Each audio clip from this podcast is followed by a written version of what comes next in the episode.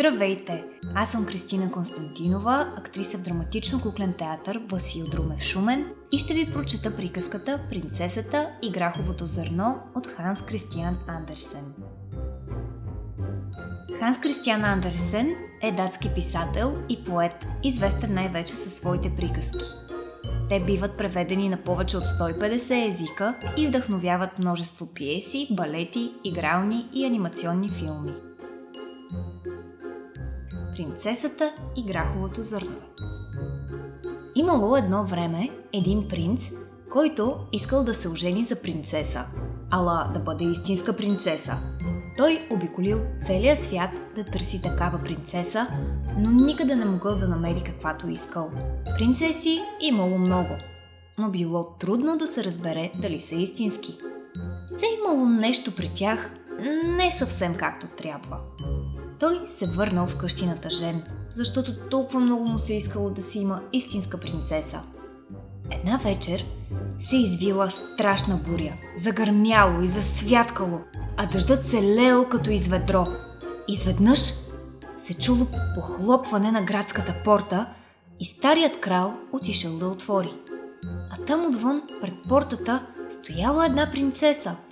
Но, боже мой, как изглеждала тя от дъжда и вятъра, водата се стичала от косата и дрехите й, влизала в обувките й и през пръстите, а излизала през петите. И все пак тя твърдяла, че е истинска принцеса.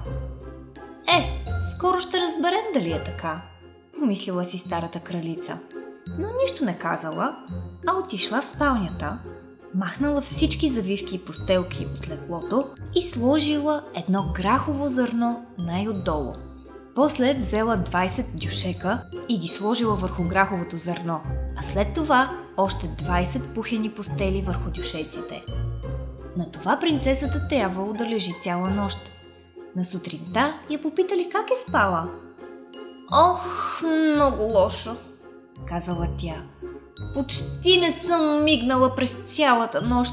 Бог знае какво имаше в това легло, но лежах на нещо твърдо, така че цялата съм синини беше ужасно.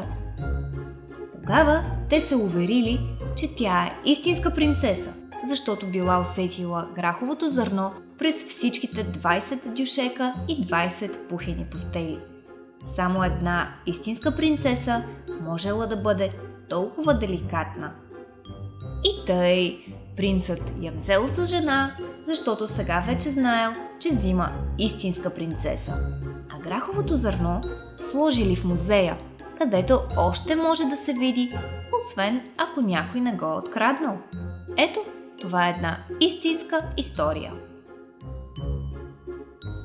Аз бях Кристина Константинова, а вие слушахте приказката Принцесата и граховото зърно. Следете нашия подкаст и не спирайте да фантазирате.